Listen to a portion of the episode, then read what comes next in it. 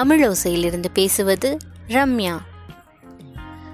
உமா சம்பத் எழுதிய வியாச முனிவரின் ஸ்ரீமத் பாகவதத்திலிருந்து கேட்டுக்கொண்டிருக்கிறோம். இன்றைய தலைப்பு செத்த பாம்பால் வந்த சாபம். போன எபிசோட்ல பரீட்சித்து மகாராஜா ரொம்ப கோவமா ஒரு கருத்த உடலோடு இருக்கிற ஆளை பார்த்து அடிக்கிறதுக்கு கைவோங்கிற மாதிரி வர்றத நாங்கள் பார்த்தோம். இப்போது இந்த எபிசோட்ல என்ன நடக்க போகுதுன்னு பார்க்கலாமா? கோபத்தோட உச்சத்துல இருந்த பரிச்சித்து மகாராஜா விறுவிறுன்னு நடந்து வேகமா போய் பிராணிகளை வதச்சிட்டு இருக்க நீ ஒரு பாவி. எதுக்காக இந்த வாயில்லா ஜீவன்களை இப்படி இம்சிக்கிற? அது உனக்கு என்ன பாவம் செஞ்சுச்சு? உனக்கு கொஞ்சம் கூட கருணையே இல்லையா? உன்னை கொன்னாலும் தப்பில்ல. அடுத்து காளையையும் பசுவையும் பார்த்து சொல்றாரு நீங்க ஒரு தேவதைகளா தான் இருக்கணும். எனக்கு அப்படிதான் தோணுது. சொல்லுங்க. உங்களை இப்படி கொடுமைப்படுத்துற இந்த கொடியவன் யாரு? எது குற்றவாளிய காட்டி கொடுக்க விரும்பாத காளை மன்னரை பார்த்து சொல்றாரு. விதின்னு சொல்றத தவிர வேற என்ன மண்ணா சொல்றது? நான் யாரையுமே குத்தம் சொல்ல விருப்பப்படல அப்படின்னு சொல்றாரு. எதுக்காக உங்களை இப்படி கொடுமைப்படுத்துறான்? உடனே பரிச்சித் மகாராஜா சட்டுன்னு புரிஞ்சுக்கிறாரு. விரோதிய கூட காட்டி கொடுக்க விரும்பாத நீ ஒரு தர்ம தேவதையா தான் இருக்கணும்.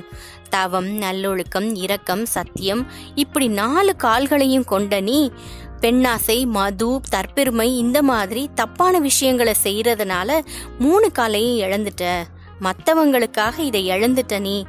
சத்தியம் அப்படின்ற ஒரு காலில் மட்டும் இப்போ இருக்கிறதுனால அதுவும் கொஞ்சம் கொஞ்சமாக உடஞ்சி வந்துட்டு இருக்கிறத பார்த்து இந்த கரிய உடல் கொண்ட களி புருஷன் தான் உன்னை வந்து கஷ்டப்படுத்துறான்னு நினைக்கிறேன். கண்ணீர் விட்டு கதறி அழுகிற இந்த பசு கிருஷ்ண பரமாத்மா இந்த உலகத்துல இல்லையே அப்படின்னு நினைச்சு கவலைப்படுற பூமாதேவியா தான் இருக்கணும் அப்படின்னு பரீட்சித் மகாராஜா சொல்றாரு. கட்டுப்படுத்த முடியாத கோபத்தோட கலிபுருஷன் கிட்ட திரும்பி அப்பாவிகளையும் திக்கில்லாதவங்களையும் இப்படியா நீ கஷ்டப்படுத்துவ? உன்னை வாள்ல இப்பயே வெட்ட போறேன் அப்படின்னு வேகமா வாழ ஓங்கிடுறாரு.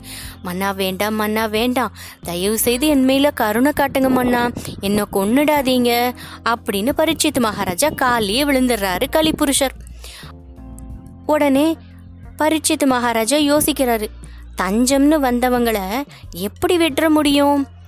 சரி நீ இப்போ என் காலில் விழுந்ததுனால உன்னை விட்டுடுறேன். யாகங்களும் தெய்வ பக்தியும் முழுசா இருக்கிற என்னோட ராஜ்யத்துல இனி நீ வரவே கூடாது. என்னோட ராஜ்யத்துல இருந்து ஓடிப்போ அப்படின்னு பரிச்சித் மகாராஜா சொல்றாரு. மன்னா இந்த பூமி முழுசும் உங்க வசத்துல இருக்கு. நான் எங்க மன்னா போவேன்? அடைக்கலம்னு வந்தவங்கள நீங்க தானே கருணா காட்டி காப்பாத்துவீங்க. தர்ம பிரபு என்னை எப்படியாவது காப்பாத்துங்க. எனக்கு ஏதாவது ஒரு வழி சொல்லுங்க அப்படின்னு கலிபுருஷர் கேட்கிறாரு சரணடைஞ்சவங்களை காக்க வேண்டியது ஒரு அரசரோட கடமை. அதனால அவர் யோசிச்சு சொல்றாரு பொழைச்சு போ. இந்த எப்ப பார்த்தாலும் மது மதுன்னு அலையிறாங்களே அங்க சூதாட்டம் ஆடுறவங்க பெண் மோகத்துல திளைக்கிறவங்க மற்றவங்களை கொண்டு சந்தோஷப்படுறவங்க சரி மன்னா ரொம்ப நன்றி அப்படின்னு சொல்லிட்டு கலிபுருஷர் அங்கிருந்து உடனே போயிடுறாரு. அவர் போன கொஞ்ச நேரத்திலேயே தர்ம தேவதைக்கு தவம் ஆச்சாரம் கருணை சத்தியம் இதெல்லாம் இருக்கிறதுனால தன்னோட நாலு காலும் ரொம்ப நல்லா ஆகி ரொம்ப நல்லா சந்தோஷமா இருக்க ஆரம்பிச்சிட்டாரு. பூமாதேவியும் ரொம்ப சந்தோஷமா இருந்தாங்க. பரீட்சித் மகாராஜா நீதியே தவறாம ரொம்ப நல்லா ஆட்சி செஞ்சுட்டு வந்தாரு. ஆனா எல்லா நல்லவங்களையும் விதி விட்டு வைக்காது இல்லையா காலத்தோட கணக்குப்படி அவங்கவங்களோட பாவ புண்ணியத்தோட பலன் அவங்க அனுபவிச்சே ஆகணும். விதி விளையாடாம இருக்குமா? அது விளையாடத்தான் செஞ்சது.